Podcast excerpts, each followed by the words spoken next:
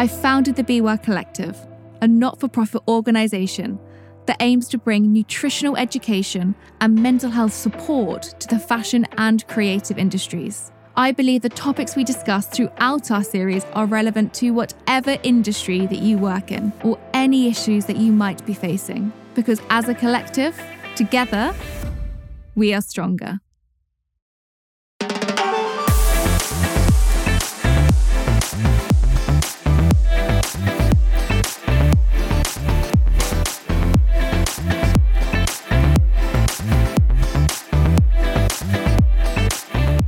This podcast is sponsored by my friends at Pukka Herbs. Herbal teas are a fantastic way to increase your water intake and keep you hydrated throughout the day. A little fact for you all Did you know that your thirst mechanisms switch on when you're already 2% dehydrated? And dehydration leads to fatigue and weakness. So, switch the kettle on, pop a Pukka tea bag in, and sip away. I have had a long term organic relationship with Pukka Herbs for many years now, and I'm so pleased that they are our official sponsor for Live Well, Be Well Series 1. They are 100% organic and recognised by the Soil Association, as well as ethically sourced. Their newest tea, Peace Tea, has become part of my evening ritual routine and is one of my all time favourites. Packed with hemp leaf and ashwagandha, these herbs help melt away my daily stresses. Thank you, Pukka Herbs, so much for sponsoring this first series.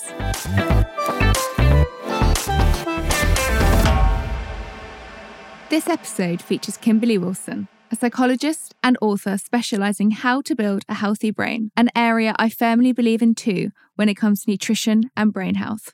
In the last four weeks, we have all been thrown into an unfamiliar and daunting world. Therefore, it isn't surprising that two thirds of Britons are reporting that it's harder to stay positive about the future, and over half of us find it a struggle to stay positive day to day. In this episode, we uncover why we may be struggling to cope with a mixture of emotions at present, what strategies can we implement, and what foods may help support our brains. You will soon be able to tell Kimberley and I had a lot of fun throughout this podcast, and I hope it brings you some laughter as well as important information too. Hi, Kimberley. Welcome to the podcast. Hiya. Thanks for having me. happy Easter. Well, happy Friday. I'm um sorry for making you work on your Friday uh, Easter morning. Not at all. I kind of didn't even realize it was the Easter break. So, um, you know, I think everyone's a little bit confused. Everything's a little bit strange at the moment. It's so true. I woke up and thought, oh my goodness, I'm making Kimberley record on a bank holiday, but um, neither of us realised, so it's fine. um, because I know that you're so busy at the moment, which is probably why all the days are morphed into one and we're all at home. Because I'm absolutely loving yeah, your Instagram, no, by the way, I have to say. You're providing everyone with such useful information um, at this time of oh, uncertainty, especially me, I have to say. Um, and your podcast. So before I delve into my questions, which I think you know there's quite a few, um, you always ask on your podcast um, what their guest had for breakfast. And I thought it might be nice to reverse it and ask you this morning, Kimberley, what did you have for breakfast to start your day? Um, well, I haven't yet. So I wanted to get my my daily ration of exercise in before starting this podcast and I've got a few other bits to do this afternoon. So I went for a run, but I have got a peach melba smoothie uh, prepping on the counter. So I've got peaches and nectarines, raspberries, I'll throw a banana in there, um, maybe some green tea powder, and then I'll probably have that with a handful of nuts or a slice of toast and nut butter uh, when we're done. Okay, so I'm going to pop us straight into all the questions that I'm about to ask you, Kimberley, because you know that there is quite a few. Yes. So I was actually reading this morning over my coffee that a recent poll carried out last week in the UK found that 62% of Britons surveyed that they found it harder to stay positive about the future since the outbreak, while 55% found it harder to stay positive day to day. And I think that's something that we can all relate to at the moment um, mm-hmm. because mm. we are living in quite uncertain times and a lot of our routines have been changed and it needs a lot of adaptation. And mm-hmm. I love what you've created on social media of hashtag flatten the anxiety curve, um, which is the main the main kind of thing I want to talk to you about right now. Mm-hmm. Would you be able to break down for everyone that's listening really what what is anxiety?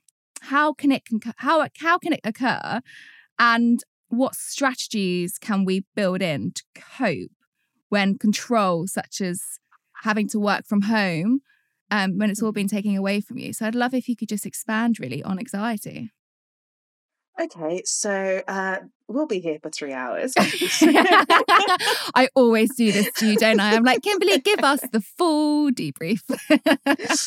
okay, so anxiety is, you know, a natural emotional, psychological response to a sense of threat, a sense of threat about the future, right? So uh, we tend to feel anxious about things that we know to be coming or believe to be coming. And so this situation is almost textbook anxiety provoking that what we're being told is to kind of batten down the hatches, buckle up, prepare for the arrival of this really, we're, we're thinking about the peak of um, infectious cases of COVID 19. And one of the things that really increases our tendency to anxiety is uncertainty. And here again, the coronavirus is almost tailor made to uh, create these conditions, right? So, uncertainty is that sense of a vague threat. And coronavirus couldn't be more vague. It's a novel virus. No one in the planet has in- uh, encountered it before. It's invisible. You know, you can't see it coming. It's some of the cases have no symptoms. So anybody could be carrying it at any time we don't know how serious it's going to be. Some people have serious symptoms, some people have very, very mild symptoms. So we don't know really who's most at risk, except, you know, the the, the key vulnerable people. But we know that that some younger people and, and healthy people have been coming down with serious cases as well. So it has really almost the perfect storm of uncertainty, vague threat about something coming in the future to raise that sense of worry and of fear about our safety. So that's anxiety and the uncertainty of uh, coronavirus specifically. And broadly, what we try to do when we're trying to help people manage anxiety is really keep a, an eye on the balance.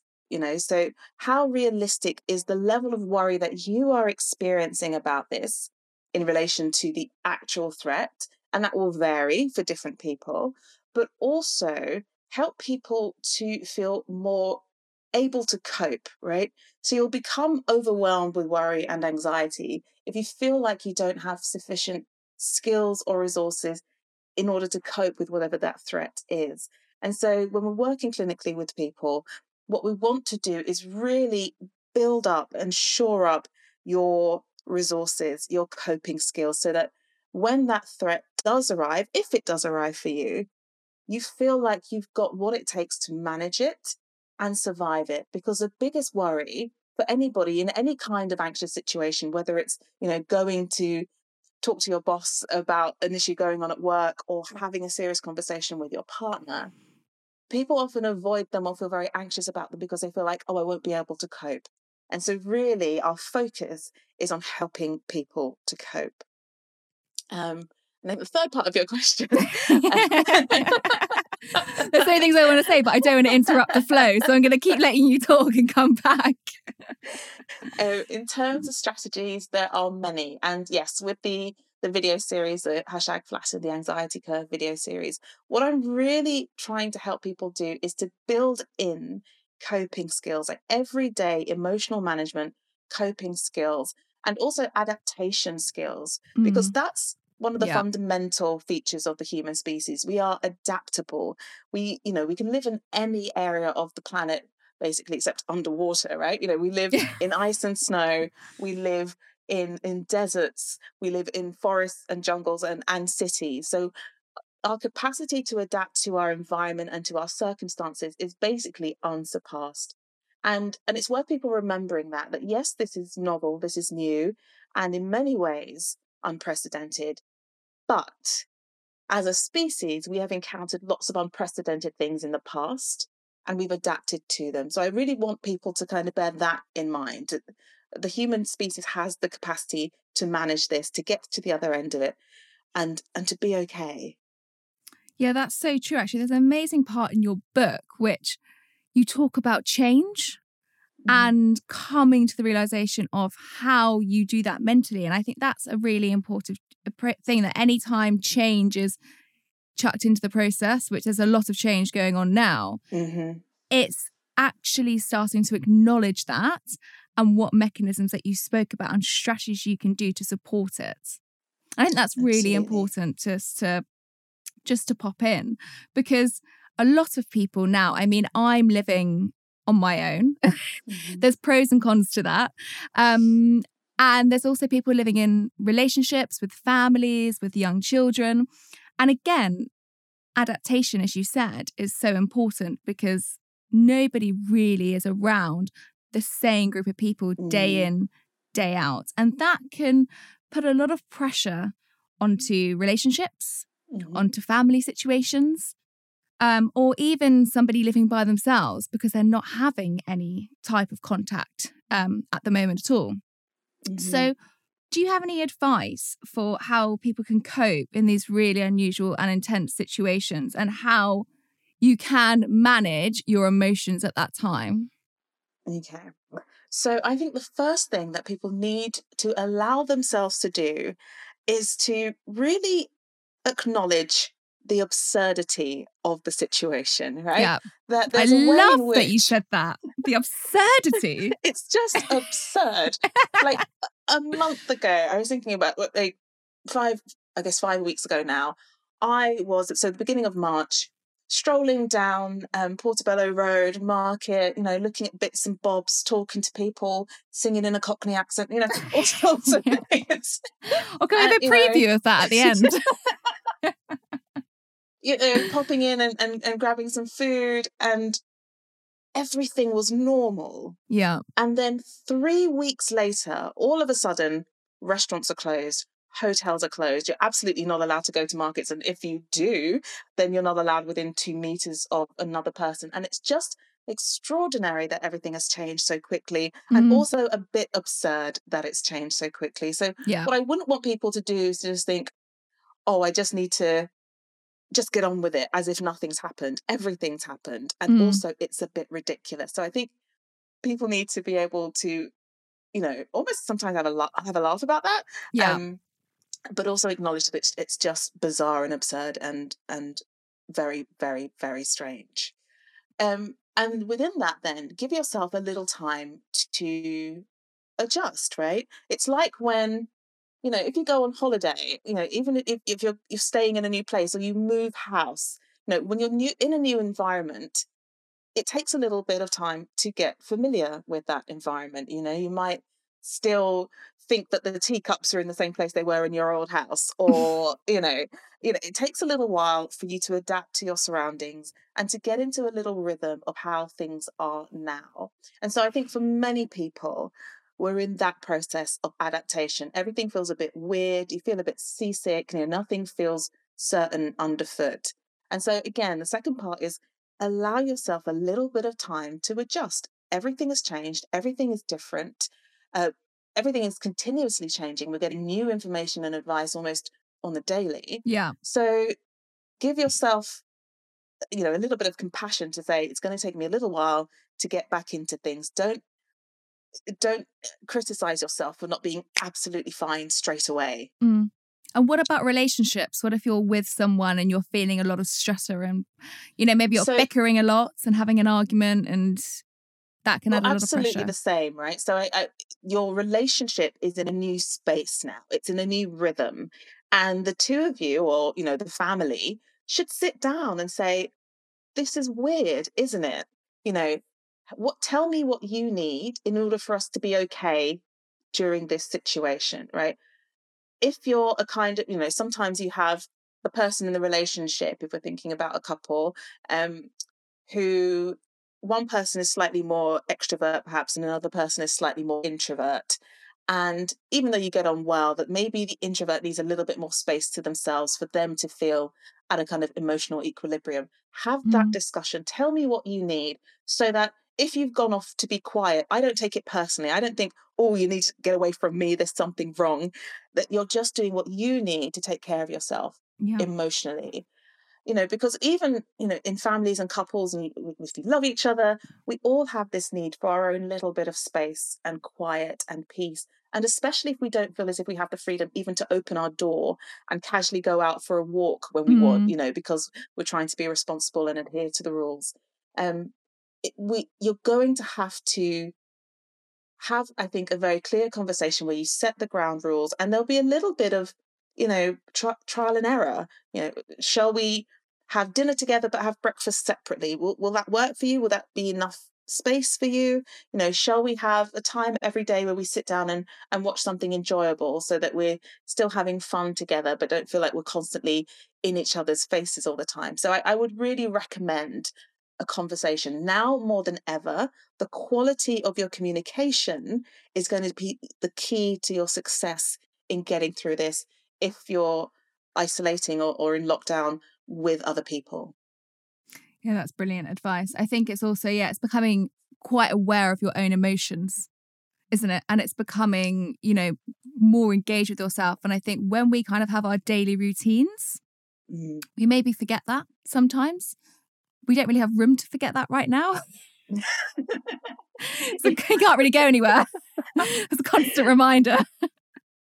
I think that's really true. Yeah, I think people.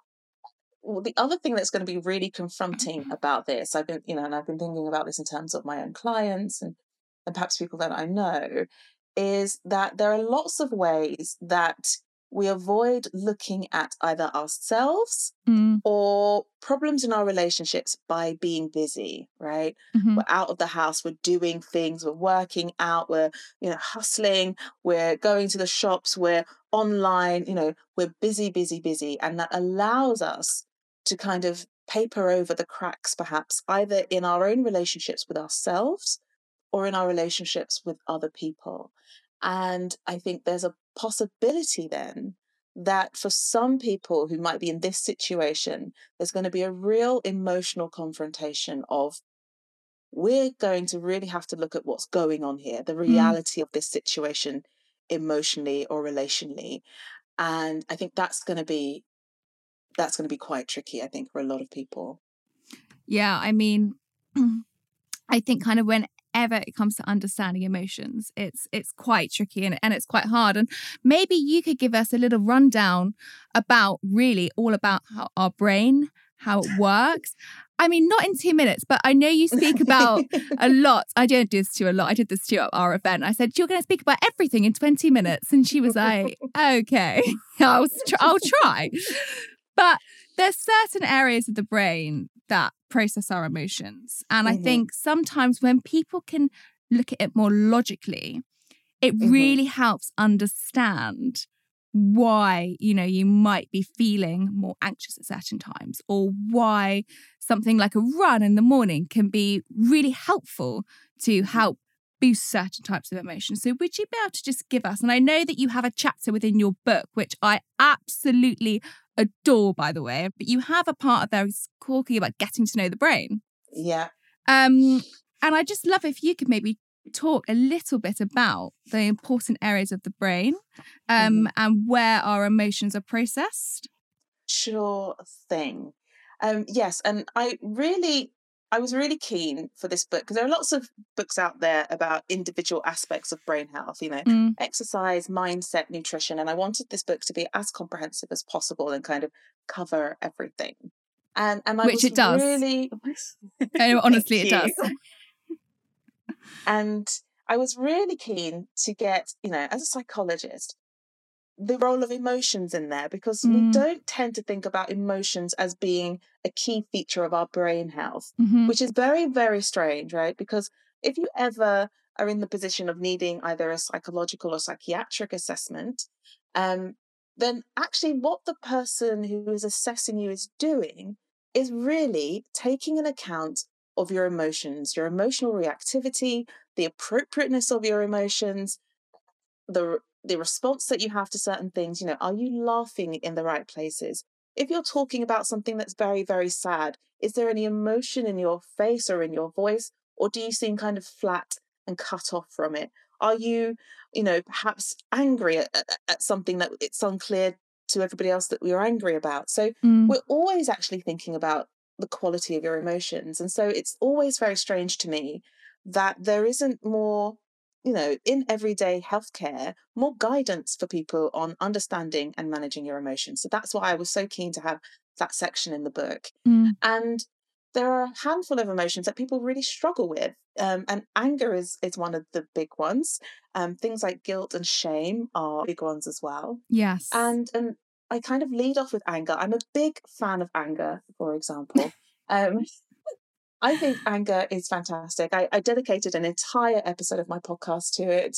I've done posts on it. There will be banners and bunting. Like there's because I think anger is really, really, really misunderstood.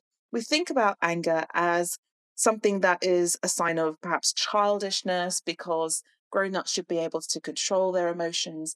And if you're angry, then you're out of control. And that's absolutely not the case. oh, wow. about- okay. Tell us Yeah. more.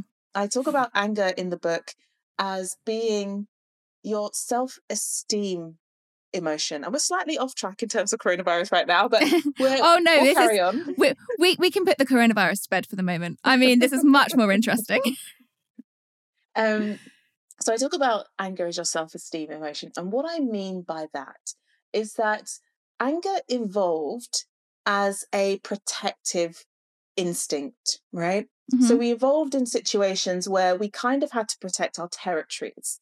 Um, back in the day, that used to be maybe a physical territory or a family territory or resources like food and you know access to water and those sorts of things. Mm. But emotionally, it serves us the same function. And so, for example, if you're you're driving or even you're standing in a queue and someone cuts in in front of you, your response is to get angry. And that anger is an indication of the unfairness of the situation, right? Yeah. It's, oh, it's really unfair that someone has cut in in front of me. It's really unfair that I'm, you know, adhering to the social norms and basic manners and someone else has decided not to. And I think if you can get on board with the idea that anger is an indication to you of unfairness or injustice that you are experiencing or that you're seeing in the world, then it shifts your understanding of anger, right? And my my key example for this is of Rosa Parks, and um, you know that in back in Alabama, in segregated, racially segregated America, she refused to give up her seat. So, a black woman in the South, she refused to give up her seat to a white person because she was angry, but she wasn't violent. You know, she wasn't violent, she wasn't out of control. She sat still in her righteous anger. And she was one of the catalysts of the civil rights movement. So, your anger, if you understand it and can process it and use it properly, can be both an indication to you of something that's unfair and unjust, and therefore something that needs to be rectified in Mm. your environment, and also fuel, you know, it can power a lot of good. So I kind of do that for the big five emotions in the book. And I talk about look, you need to understand what these emotions mean so Mm. that you don't just try to suppress them, cut them off, deny them, distract yourself from them, you know, run for hours to try to ignore them. It- Mm. any of these Suppress less them. helpful. It's you know Yeah. exactly drink them away, Mhm. go into workaholism. All of these activities that people use to avoid their emotions, which end up being harmful because they restrict your ability to have relationships. If you do that, if you can't feel who you are, you can't relate to other people pro- properly. Mm. Um, so I think what people need is an education in what emotions mean. Um, I haven't spoken about where they are in the brain, but they are there in Oh, the brain. yes. The limb. So, should we talk a little bit about the limbic system? yeah. So for ex- for example, with anger, there's an area in the brain called the ventral uh, medial hypothalamus.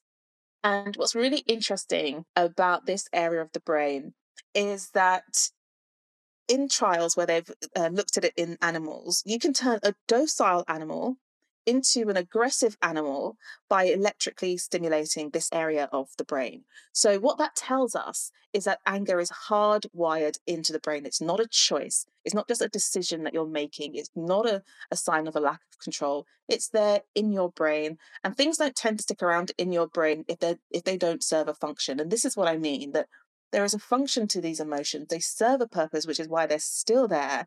And so trying to deny them and suppress them is actually going Mm. against nature. Trying to understand them and use them is, you know, going with the best of your nature. That's amazing. No, that's do you know what? That's so true. It's just understanding your emotions. And as you said, no one we don't have that at school, do we? We don't have, No. you know, lessons on how to really harness your emotions, how to empower your emotions. And that really hit home for me when you said actually anger isn't always bad. Because I do always think, oh, Mm. I'm an adult now. Come on, you can't get angry. Mm. No, and I- it's I think- true. I think it's a real issue, and particularly for women. And, you know, we're, we're told, we're, we're kind of socialized into being good and, and docile and quiet and polite and nice, which is a word that makes my skin crawl. Mm, mm, you, should, why, you should be nice, just be nice. No, not if you're being treated badly. yeah. And one of the problems is that is if you socialize a person into denying their anger, then you cut them off from their main signal that they're not being treated well, right? Mm, mm. And so what ends up happening is that they just put up with being treated badly because they can't connect the feeling that says there is injustice happening here that I'm experiencing. Yeah, no, that's um, and that all happens within the limbic system. And what part was that in the limbic system? You said that all of these, the anger It's and the, the, emotions. the VMH. So the, the anger is in the the ventral medial hypothalamus. Um, other things like anxiety tends to tends to focus around the amygdala, but there's Mhm. lots of interconnections in you know in the brain. Nothing works in isolation, and there's always a feedback loop between you know the more the cooler, perhaps more rational aspects of the brain, and then the kind of hotter, older, uh, in terms of evolutionary terms, parts of the brain. So um, yeah, the limbic system is generally the area that's considered central to our emotion regulation, but it has lots of connections into the prefrontal cortex, which is where our higher human uh, skills and uh, attributes are situated. So our reason and our um, morality and our personality all sits in the PFC, but talks to the limbic system very much. No, that's, I mean, I think you mentioned a really big point there that actually they're all interconnected. And I think that's part of actually our body and our brain are all interconnected. And that's another part within the book that you touch on, which is obviously a field that I love um, and that I work in as well as a practitioner um, and a Mm. nutritionist, is how important general lifestyle factors are. And one of those is Mm. nutrition. Yeah. And I know that you studied nutrition as well.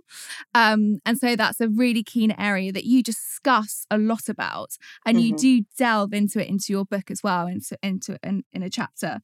Um, which I thought was fantastic because I think a lot of people sometimes think their brain and their body are still disconnected and they don't Mm. realize how you know how powerful actually the link is the gut and brain axes for example Mhm. um, which we'll talk about again, and I'll let you discuss more of that.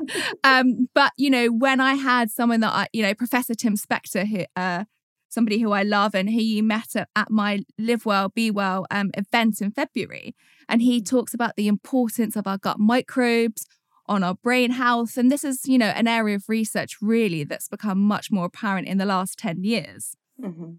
And for a healthy brain, how can we eat to support a healthy brain diet? Essentially, I kind of want to call it. What are your Mhm. kind of top areas, or what would you like to discuss on here to help people, um, you know, increase their variety and diversity of foods, not for aesthetic purposes, not for how they look, which is an industry that I have worked in for many years, and that's what I've Mm. always seen people or people who come to clinic want to eat a certain way for aesthetic purposes, but people don't actually realize your brain is made of 60% fat and Mhm. your brain is very connected to the fuel and the food that you put in your mouth and you can optimize that. So, could you speak through a little bit about the types of foods or the way of eating to optimize a healthy brain diet? Yes. Um, and again, we'll be here for a while. Everybody, buckle up. we might have series two, or a three, or a four. um, all right. So I guess the first thing to say, well, there's lots to say. And what I want people to understand is really, if you think of your brain as separate from your body, it's probably not your fault. Um, psychology and psychiatry have been pretty guilty of doing that as well. You know, that we think about the mind as something kind of ambiguous and mm. abstract. It's just, it's just, you know, your thoughts and ideas, and they're just out there in the what in you know in the ether somewhere. um, and therefore nothing that's to do with concrete things like the physical world, the physical reality, your physical body has an effect on your mind, which is the most bizarre statement if you stop and think about it, right? Because your mind is a function of your brain, and your brain is an organ. Your brain is a physical organ that is situated in your body.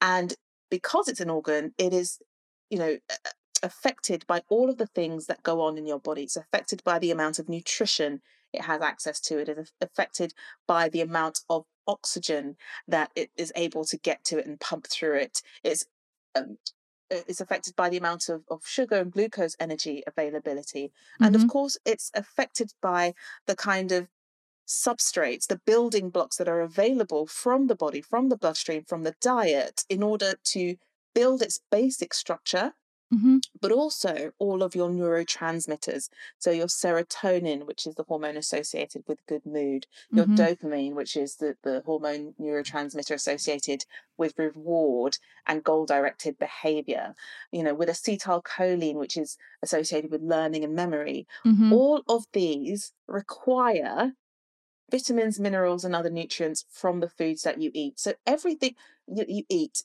builds your brain. And this is the part that just doesn't make sense when we're not teaching people to think about their brains when we're teaching people to, you know, eat well.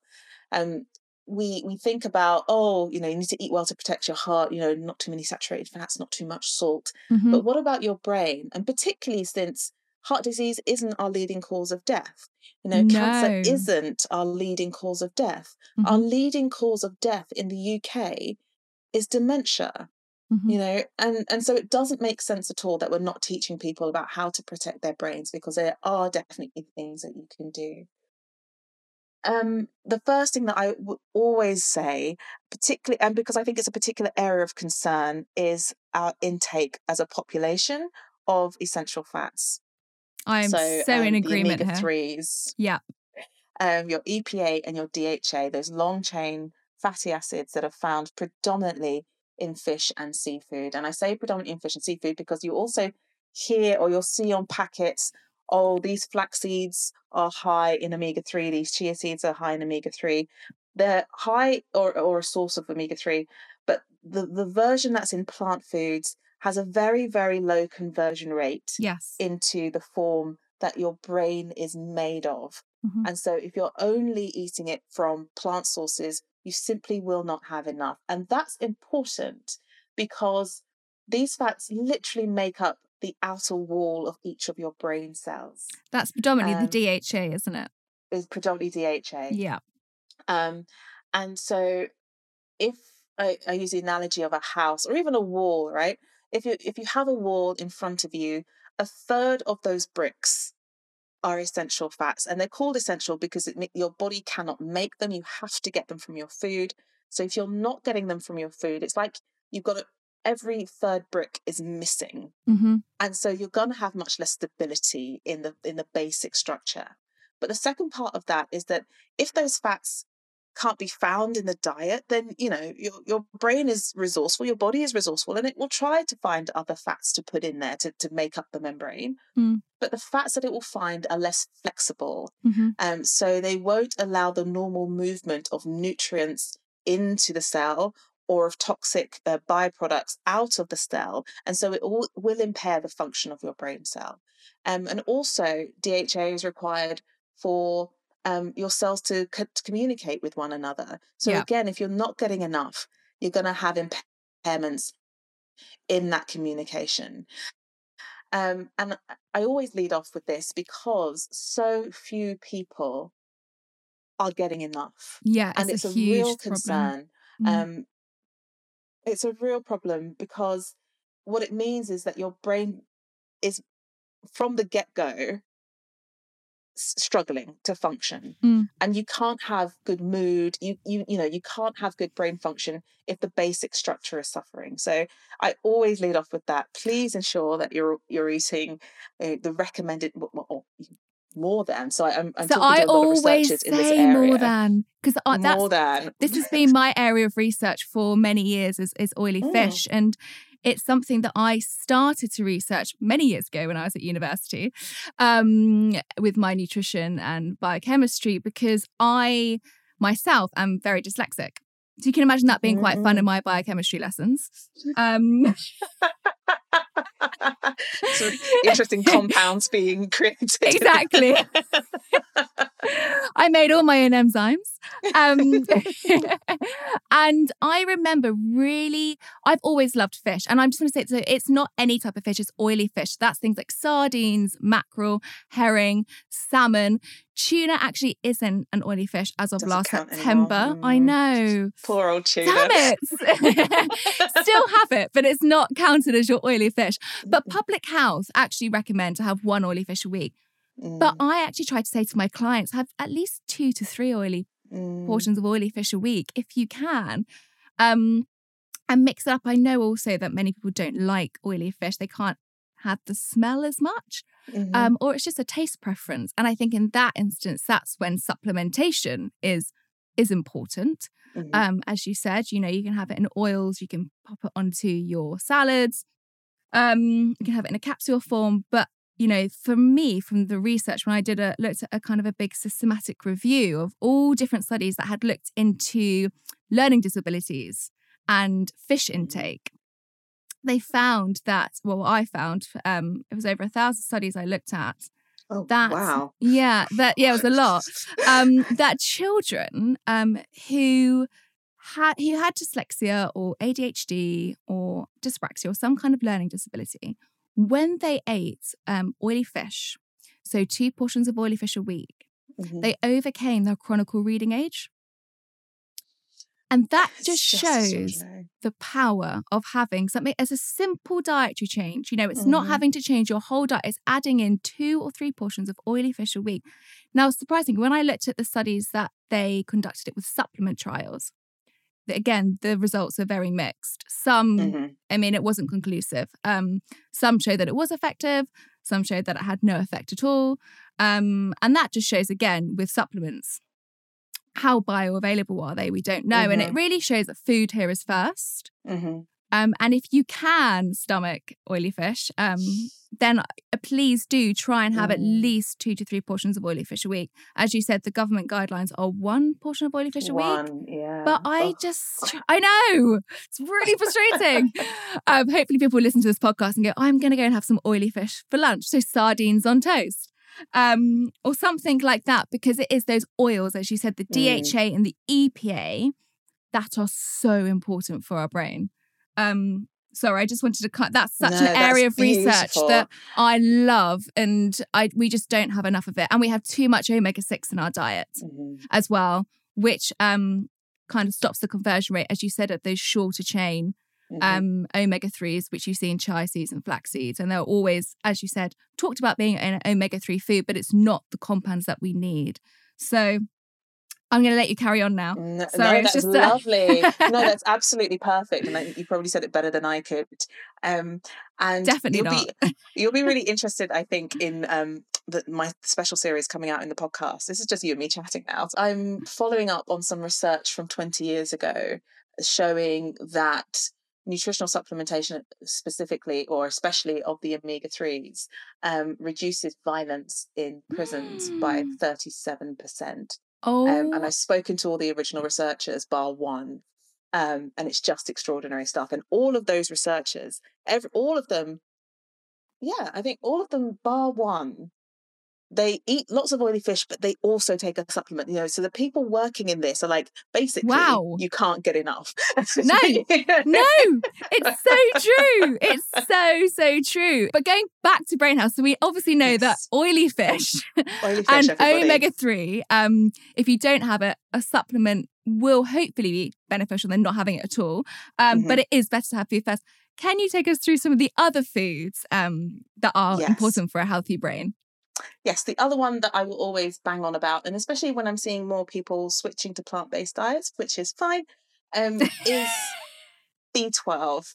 Um, and and I say it again because B12 is predominantly found in uh, animal foods.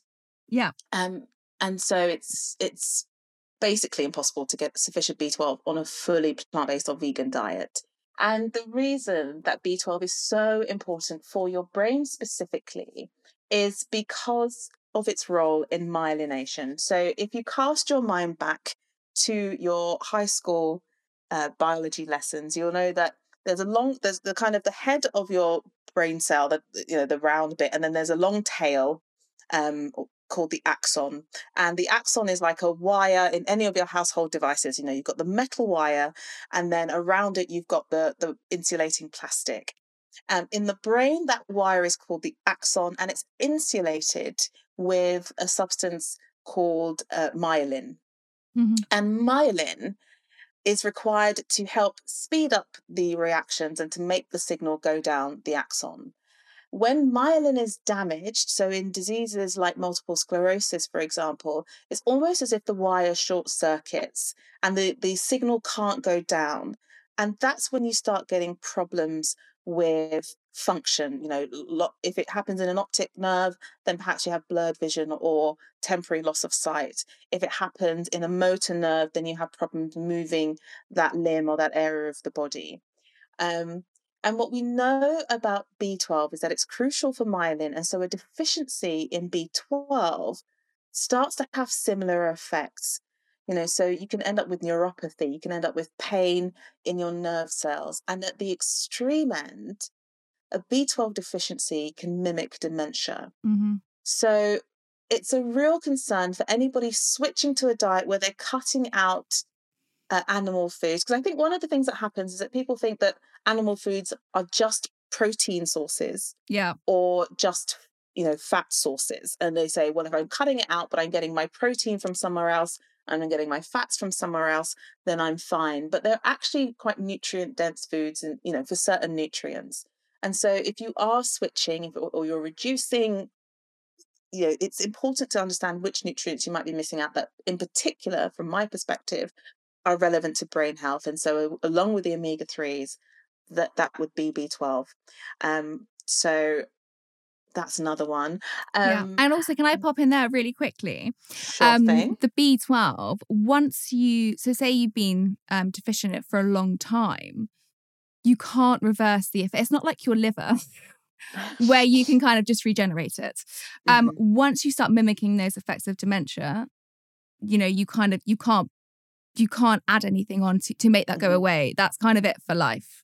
Um, and so that's why it's really important when you are switching to maybe a vegan or plant based diet, which can be done in a healthy way, mm-hmm. um, it is to be really aware because what you don't want to do is be deficient in B12 for, say, 20 years. Mm. And then these effects start happening that you can't reverse. So Absolutely. it's just re- that's why I think we all want to talk about it so much, is because once you do get to that stage, it isn't reversible. Mm. Um, and so that's obviously, I think that's the worry. Definitely. And, and especially because people tend to switch these diets for health reasons. So, mm. you know, it's admirable in lots of ways, but it potentially sets you up for different deficiencies that you should just be aware of so that you can supplement appropriately. Oh no, absolutely. And do you know what? Something that I really love you to talk about because I know it's part of your healthy brain diet is it's inflammatory foods and inflammation and why what one, I think maybe let's break it down. What is inflammation? Um, 2 mm-hmm. why is that um, destructive? two, I mean, I feel this podcast going for a while. Two, why is inflammation detrimental? Um, mm-hmm. And, you know, what is the dietary inflamm- inflammatory index? All right. So, uh, here we go. So inflammation is your body's response, your body's normal immune response to illness or injury. So if you get a cut or a graze, or if you get a cold, you know, that stuffiness, that heat, that pain, um, the restriction in movement, perhaps if you've got an inflamed joint, that is your immune system's response. That is your inflammatory response.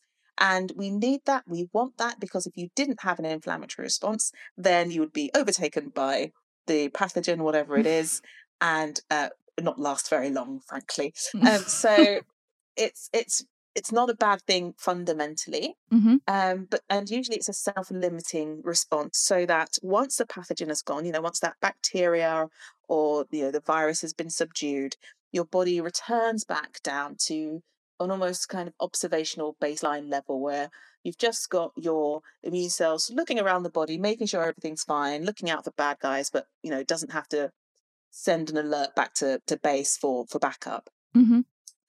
Um, however, if inflammation goes on for a long time, and if it goes on for a long time, that's either because there's a chronic infection mm-hmm. or because there's something about the way that we're living that makes the body feel as if it's under pressure all the time, it's under a lot of stress. This can lead your immune response to be higher and heightened for a longer period of time. And when that happens, we're in a state of what's called systemic or chronic inflammation. And in the book, I talk about, I liken it to, you know, having two police officers who just haven't had a break. You know, they've been on the beat for I don't know, four months nonstop. They haven't slept, they haven't had a break, they haven't had any snacks, and they're trying to do their job, but obviously they're not in, in the in the best state. And perhaps they start calling for backup when they see some trouble, but maybe there's not any real trouble there, or maybe it's a case of mistaken identity. And when you get an inflammatory response when nothing's there, then the inflammatory cells can damage the body's own healthy tissues, and that's called autoimmunity. And if there's an inflammatory response, but it's a case of mistaken identity, then that might be something like getting uh, an inflammatory response to a peanut protein, and that's when we get allergies. Mm-hmm. So, inflammation can go wrong. And we know that there are aspects of our lives, so a sedentary lifestyle, a, a, a nutritionally deficient diet, chronic stress, um, those sorts of things can can contribute to this ongoing state of inflammation um, and and that inflammation can cross from the body into the brain and if it triggers inflammation in the brain that becomes neuroinflammation and we know that neuroinflammation is associated with increased risk of depression increased risk of bipolar disorder increased risk of schizophrenia. So this is this is why it's always my concern and i'm always thinking about these things. And the dietary inflammatory index is a measure used in research to look at the inflammatory potential of somebody's diet. So they basically, you know, stack up all of the ingredients that make up someone's diet and they've cross referenced it with biomarkers of inflammation in the body. And it comes out with a scale of foods that are more associated with a either pro inflammatory profile or an anti inflammatory profile. And the foods that turn up to be, you know, within the anti-inflammatory kind of profile are all the ones that you've heard of. So again, your omega 3s, your EPA, um, herbs and spices, you know, ginger and onions and garlic and turmeric, um, your the the vitamins that come from leafy green vegetables. So mm-hmm. essentially, that Mediterranean style diet that people keep banging on about. Yeah, it's, it's, you know, it is the helpful. addition of spices yeah, right, um, is the one that seems to be most associated with helping to keep levels of systemic inflammation in the body down. Um, and so, if that's another reason to get you eating leafy greens, or you know, even you know, a curry, because a curry has lots of lovely spices in it that are associated with good things. So yes. if you, I love a chana masala. So you know, I like that too. These sorts of things and having a, a broad variety of nutrients available for you, that's what's going to help create the, or support the conditions in your body to help reduce the risk of having a higher inflammatory profile and and additionally to protect your brain. So, so those, so kind of, I guess it's beta carotene. I think mm-hmm. one of them, which is um, it's found normally in sweet potatoes or kind of any brightly coloured vegetables. Mm-hmm. Um, fiber, another thing we might, if we have time, talk about the gut brain axis, but fiber mm-hmm. is really important. Um, your berries, your mm. garlic, your ginger, your green tea, and your black tea, which actually I think people might be quite happy to hear. Yes. Um, and Tim Spector speaks a lot about it, but actually sometimes even coffee. Um, I know that yes. might be not on it, but it's actually quite good for your gut microbes and anti-inflammatory. Mm-hmm. Um, your omega-3 fatty acids, as you said, your turmeric. So all of these foods, and I always say to people, instead of thinking what you can't have, try mm-hmm. and have mm-hmm. a, what you can have and what things are going to really help. And so there are definitely a couple of foods that, as you said, and it's very clearly beautifully written in your book. but what foods um, should we maybe limit? Because I think alcohol is maybe one thing that I've heard that can be quite maybe not the best for our brain health. Mm. And could yes, you explain and, why? And interestingly, the profile of alcohol, um, there's a little bit of a paradox because it seems that in quite small amounts, and I mean quite small amounts, we're probably talking less or, or around 80 to 100 mils per day of something like a red wine rather than, mm. say, vodka. Yeah. Again, in line with the Mediterranean diet, the flavonoids, the polyphenols. Yes. Exactly. Um, that people tend to have better mental health outcomes than than those who are completely teetotal. Mm-hmm. Um, that is interesting. That, it is interesting, and it, and it, might be something correlational about that. You know, if you're teetotal, is it because you've had to abstain, or yes, there's a possibility that a little bit of alcohol, at least, um, might be part of a brain healthy lifestyle. Mm. However, there is a very clear point when alcohol becomes toxic to the brain, and that's partly because when you're when alcohol is metabolized in the body in the liver what happens is that it creates aldehydes um, and and these are compounds that are basically used to preserve um, you know uh, bodies uh, uh, in embalming um, and preserve things it's kind of like pickling you, you end up kind of pickling mm. your brain which you do not want to do and we certainly think that a high proportion probably around 10% at least of the dementias that we see are actually alcohol alcoholic dementias they're called wow. which are caused by long-term intake of excessive alcohol so alcohol would certainly be something that i would be encouraging people to look at mm. and and probably reduce i think most people who drink are probably drinking a bit too much in terms of their brain health yeah um the other thing is actually, and I think people get quite jumpy about sugar, but when in the research, rather than say, uh, you know, a piece of cake, which most of the research says two or three times a week, not a problem. Mm. Where you get a very clear increase in inflammation and in inflammatory um, biomarkers is in sugar sweetened beverages. Yes. So, fizzy drinks, in particular, or even not even fizzy drinks, so things like Oasis, which is just a sweetened but still beverage. Sugar sweetened beverages have a very clear dose dependent response on biomarkers of inflammation. Mm. So that if they just ask someone to stop drinking one, if someone has maybe a can a day, asking them to take one of those cans a week away and just replace it with water mm. reduces that person's inflammatory biomarkers. Mm. So there there really isn't i'm afraid very much good news you know usually you can say you know with with things like alcohol a small amount maybe but not too much but there doesn't seem to be a kind of benefit of sugar sweetened beverages um, yeah. in the literature so if you can cut them down please do um or if you you know want to start by diluting them and mm. I mean, it goes to the point of even when, you know, even just for our brain health, again, that will link to obesity. So our brain does not mm. register all the, the the liquid sugars that we drink, so such as the alcohol or the, you know, the fizzy drinks. Mm-hmm. Our brain does not register that as food, as an energy intake. And I think that's really important. People don't always mm. seem to think of it in that way. Your brain doesn't say, oh, I've had this much sugar because it's in a mm. liquid form. Whereas if you had that in a food form, your brain would be registering it more. Mm. And so it's not even as well, it's the it's the increase of obesity that they cause mm. um, from having constant sugary drinks and the dental implications as well. And so there's so many ma- multifaceted dimensions of health here. It's affecting your cognition and your brain health. It's affecting mm. your weight, which again might lead to a higher risk of, feet, you know, depression, um, dental health. So there's again, I think it's so interlinked here, isn't it? And it's mm. kind of mm. saying actually, let's just try and increase our water and mm. hydration, which is good for our brain. Mm-hmm. May I say? And I'm sure you can obviously expand on that. Why is hydration so important for our brain health? Because I know that as soon as I forget to drink, I'm fatigued and I'm tired. Um, and I know that when my thirst mechanisms switch on, I'm I'm I need to drink. I'm dehydrated, and mm-hmm. that shows me that I've not kept up with my water intake. So, could you explain why hydration is actually so important for us?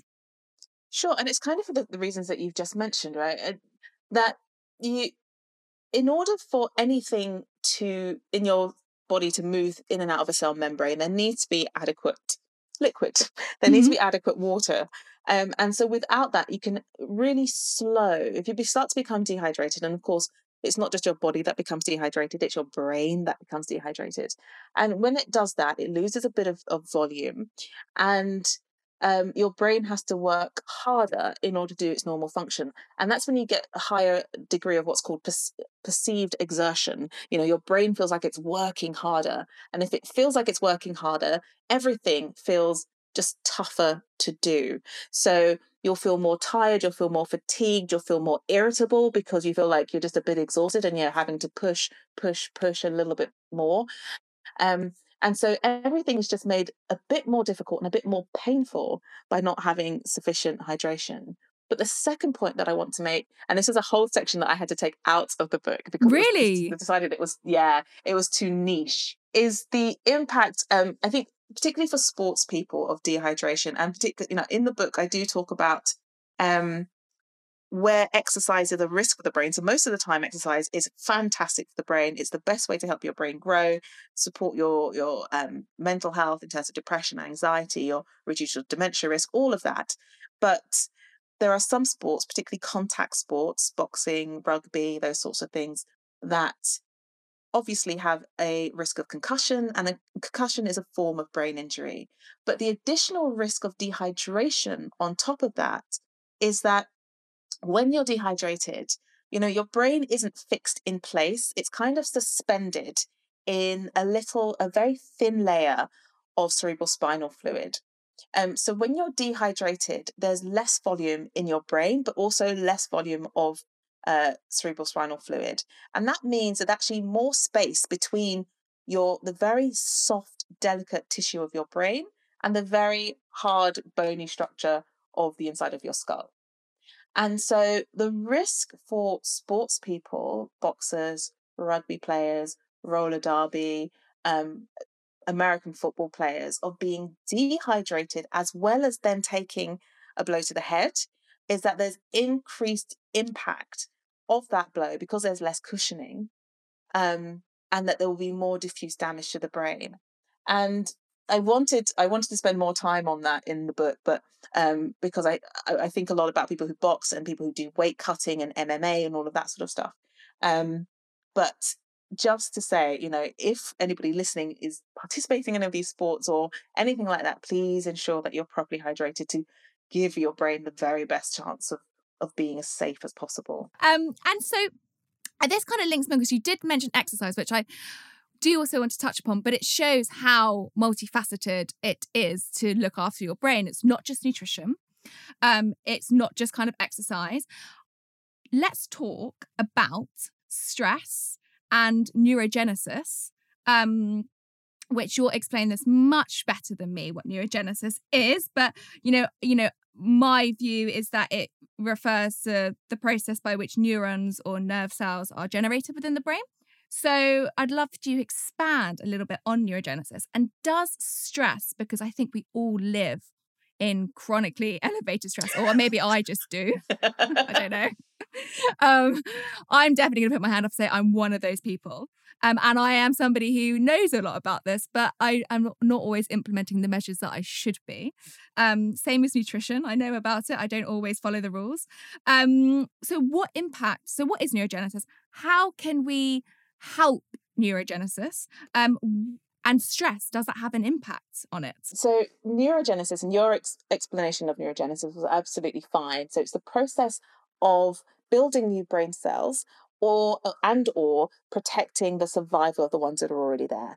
And that's really important because we know that as we get older that you do begin to lose brain cells. And it used to be believed that basically you were born with pretty much all the brain cells well in childhood by that point um, all the brain cells that you were going to have and therefore you had to protect them because it was just a downhill slide from there but actually, that understanding of the brain has shifted. And now we know that adult neurogenesis is a function of the mammalian brain, and we are mammals, so a function of the human brain as well. Um, and that's really important. And I talk in the book about a concept called cognitive reserve, or what I call you know, building a pension pot for the brain. And that's basically the idea that there are habits and activities that you can do in your daily life that switch on your brain's ability to build new brain cells and that's really important because as you get older and you, you know, maybe your brain does begin to shrink and that shrinkage is associated with forgetfulness or what's called mild cognitive impairment. So you're less able to follow a conversation, you're more likely to get lost, lose things, um, and you have problems with your memory. Then, if you've been doing this all your life, if you've been turning on your neurogenesis all your life, you'll have more reserve to build on, which will be protective in terms of your function. And so that's really what I want people to be thinking about. And exercise is a fantastic way of doing it. It's probably our most robust way of turning on this neurogenesis.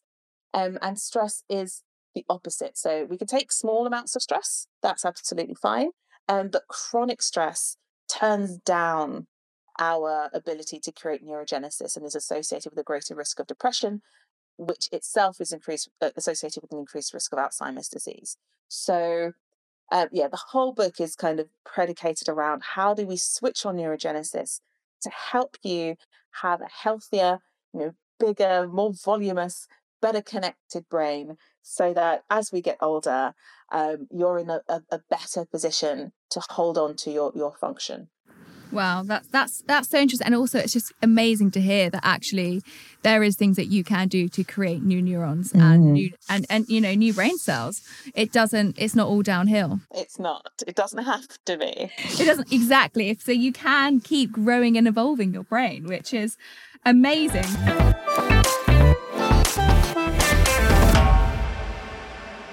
I would like to ask you, um, how do you live? Well, what does live well, be well mean to you? Essentially, what does that phrase mean to you?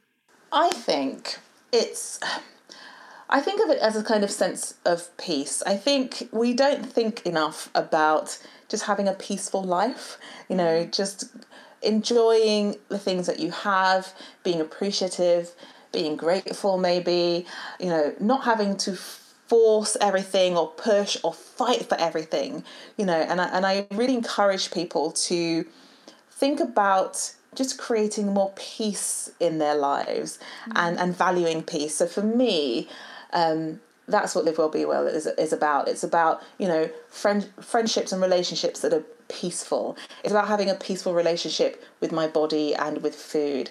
It's about doing activities that I enjoy and not doing the things that I don't want to do. Yeah. you know, yeah. and you know, not putting myself in an in a position where I feel like I'm compromised or my integrity is in, is compromised, and just cultivating as much peace as possible in my life.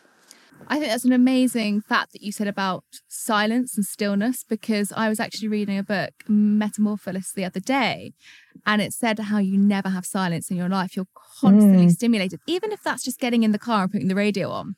You know, you do it instinctively. And actually, is that is that helping? Do you need a sense of just quietness and mm. stillness? I'm that person that always puts music on when I run because we're constantly being stimulated by technology. And I feel even now at the moment, I'm having so much screen time more than I normally would. Mm-hmm. It's a way of connection. Um, so I think, yeah, that's a really nice thing to actually think about. And it's really nice to hear how what it means to you. Hmm. And lastly, I always like to ask a fun and interesting fact about the brain, which we may not know. Um, well, very interestingly, the you know we spoke about the the VMH, the area of the brain that is associated with aggressive behavior. Um, that's also, um, and I say in the book, it's very close to the part of the brain that's associated with sexual behavior. Um, and so there's a way that in the book I say, you know, that feeling angry is as natural as feeling sexy. So it shouldn't don't feel like you need to get rid of, of your anger um, because it's it's, It's there the in the same place. it's a passion. I love how sex and anger are in the same part of the brain. that is a great fact to end on. Go and have lots of angry sex. oh no, that's brilliant. Kimberley, thank you so much for being a guest. I hope this helps and, and try not to be too anxious. We'll be okay. And lastly, where can we find out more information all about Kimberley Wilson? Um, so probably the best place to head to is my website. That's kimberleywilson.co. Um, and it's Kimberley with an L E Y. And otherwise, I spend most of my time uh, talking about the brain and emotions on Instagram, where I am at Food and Psych. So F W O D A N D P S Y C H. Fantastic. I know I'll also put that in the show notes. Thanks, Kimberley. My pleasure. Thank you for listening to Live Well, Be Well. Please do share with your friends and help spread awareness of this podcast. I hope these conversations inspire you to create a positive change in your life. And if you do like the podcast, please do leave a review. Until next time, live well and be well.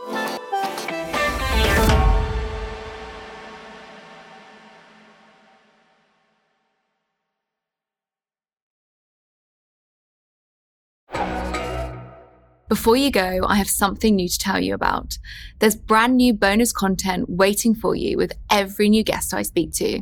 These are exclusively for my inner circle of Apple subscribers.